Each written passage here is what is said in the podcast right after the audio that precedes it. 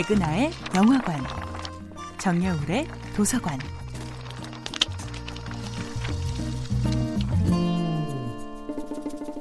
안녕하세요. 여러분과 아름답고 풍요로운 책 이야기를 나누고 있는 작가 정여울입니다. 2020년 새해에도 여러분과 소리내어 책을 읽는 즐거움을 함께 나누게 되어 기쁩니다. 이번 주에 만나볼 작품은 톨스토이의 안나 카레니나입니다. 행복한 가정은 모두 고만고만하지만 무릇 불행한 가정은 각자 다른 이유로 불행하다. 첫 문장으로 전 세계의 독자들에게 각인된 안나 카레니나의 열정적인 사랑 이야기는 언제 읽어도 흥미진진합니다. 안나는 원래 안정된 결혼의 가치를 수호하는 사람이었습니다. 오직 그녀만을 사랑하는 착실한 남편 알렉세이와 사랑스러운 아들과 함께 단란한 가정을 꾸리고 있었습니다. 아이러니하게도 안나는 친오빠 스티바 부부의 흔들리는 결혼을 바로잡아주기 위해서 떠난 긴 기차 여행에서 자신의 결혼에 치명적인 위기를 맞게 됩니다. 스티바를 만나기 위해 페테르스부르크에서 모스크바로 온 안나.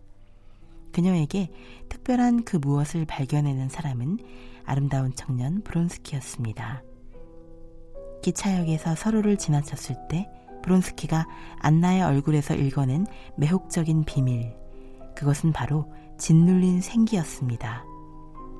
안나의 의지는 모범적인 생활을 향해 있었지만 그녀가 자신도 모르게 보여주는 엷은 미소 속에는 과잉된 무언가가 꿈틀대고 있었습니다.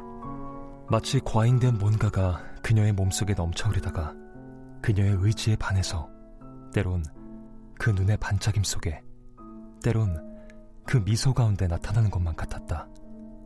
그녀는 일부러 눈 속의 빛을 꺼뜨리려 했다. 그러나 그 빛은 그녀의 의지를 거슬러 그 엷은 미소 속에서 반짝반짝 빛을 냈다. 훤칠한 미남이며 재산도 많고 발도 넓은 시종무관인데다가 성격까지 좋은 청년 브론스키.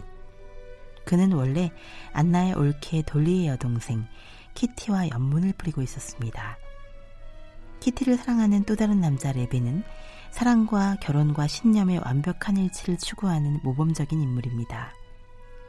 톨스토이의 이상향을 대변하는 레빈은 유부남이면서 다른 여자에게 한눈을 파는 스티바를 이해하지 못합니다. 이번 한 주 톨스토이와 함께하는 열정적인 사랑 이야기 속으로 여러분과 함께 떠나보도록 하겠습니다. 정여울의 도서관이었습니다.